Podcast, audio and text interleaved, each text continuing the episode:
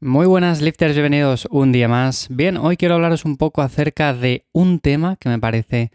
súper interesante, ya que, a ver, como personas que somos, a todos nos gusta compararnos, nos gusta ver eh, la diferencia que existe entre, por ejemplo, eh, nuestro físico y el de otra persona, entre nuestros entrenamientos, entre nuestras marcas, y si nos vamos a aspectos, por ejemplo, Eh, más del día a día, pues también nos gusta comparar el coche que tenemos con el de otras personas, la casa que tenemos, el trabajo que tenemos,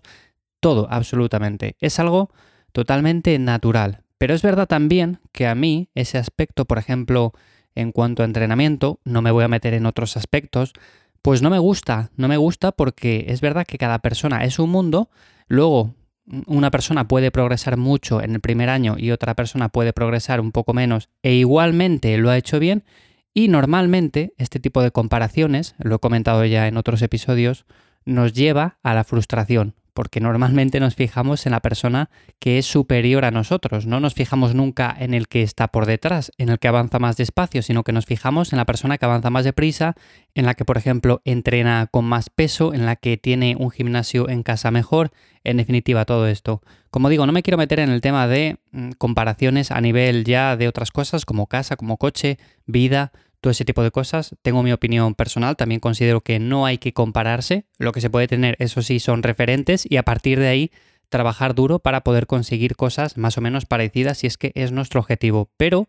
es verdad que con el entrenamiento a veces nos pasa de que vemos algún vídeo de alguien entrenando y vemos que levanta mucho más peso que nosotros y decimos, buah, es que yo no tengo ni idea de entrenar, o todavía me queda mucho para llegar a eso, o nunca voy a llegar porque mi genética es mala. En definitiva, todo esto. Es verdad que luego, por ejemplo, hay también vídeos de personas que tienen un nivel inferior, pero eso es como que les damos menos importancia, ¿no? Siempre nos fijamos en el más, en el mayor, en el querer un poco más de lo que tenemos actualmente. Y no nos damos cuenta de un aspecto súper importante, y es que en el punto en el que nos encontramos actualmente, a día de hoy, es algo que hace años seguramente hubiéramos querido también. Yo, por ejemplo, cuando empecé, no lo voy a negar, también me gustaba ver vídeos de personas que entrenaban con mucho peso, llevaban muchos años ya a sus espaldas, tenían un montón de experiencia y quería llegar algún día a parecerme a ellos. Evidentemente, con el paso del tiempo, esto se va consiguiendo y cuando llegamos a un punto parecido en el cual Eh, ya movemos mucho peso, ya entrenamos muy bien, tenemos mucha experiencia, lo que pasa es que nos fijamos en otras personas que están todavía pues unos cuantos peldaños por encima. No nos damos cuenta de que hemos alcanzado ese punto que tanto ansiábamos conseguir y sin embargo estamos en un punto parecido, estamos en un punto en el cual queremos conseguir algo más de lo que tenemos.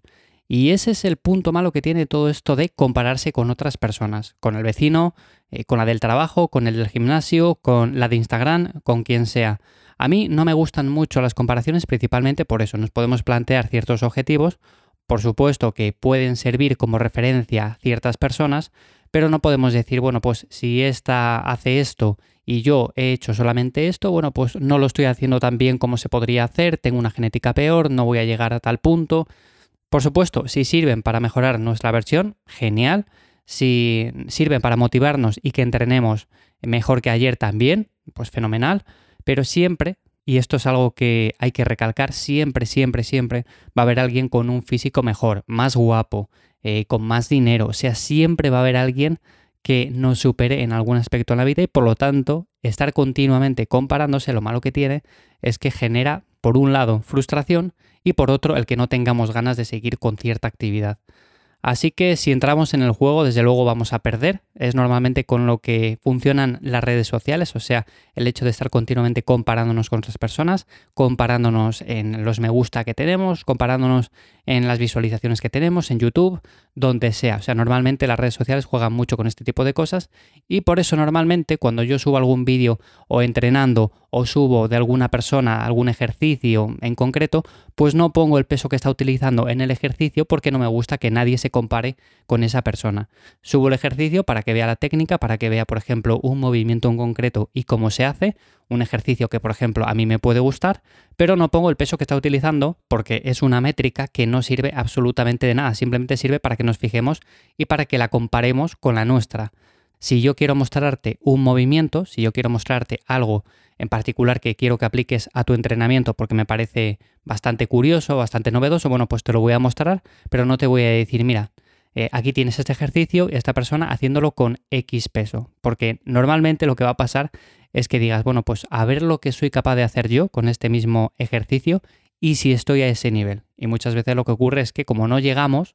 aunque puede que en un futuro lleguemos, bueno, pues seguramente nos frustremos. Así que olvidaros de compararos con nadie, pueden serviros de referencia a algunas personas, pero simplemente eso. Y si queréis, por ejemplo, seguir a alguien en redes sociales, alguna cuenta eh, de alguien que entrena, de alguna persona que tiene unos objetivos parecidos a los vuestros, normalmente lo que recomiendo es seguir aquellas cuentas que muestran sus entrenamientos, pero que al peso o a las marcas o a este tipo de números les dan menor importancia, o sea, lo dejan en un segundo plano, que eso es lo importante. Así que bueno, no sé qué opináis vosotros acerca de este tema, me parecía interesante comentarlo, más que nada por eso, porque es verdad que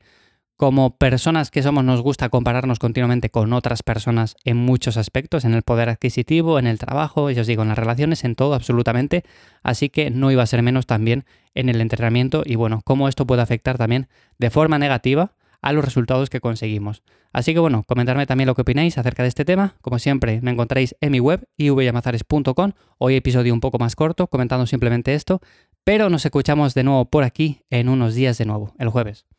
¡Chao!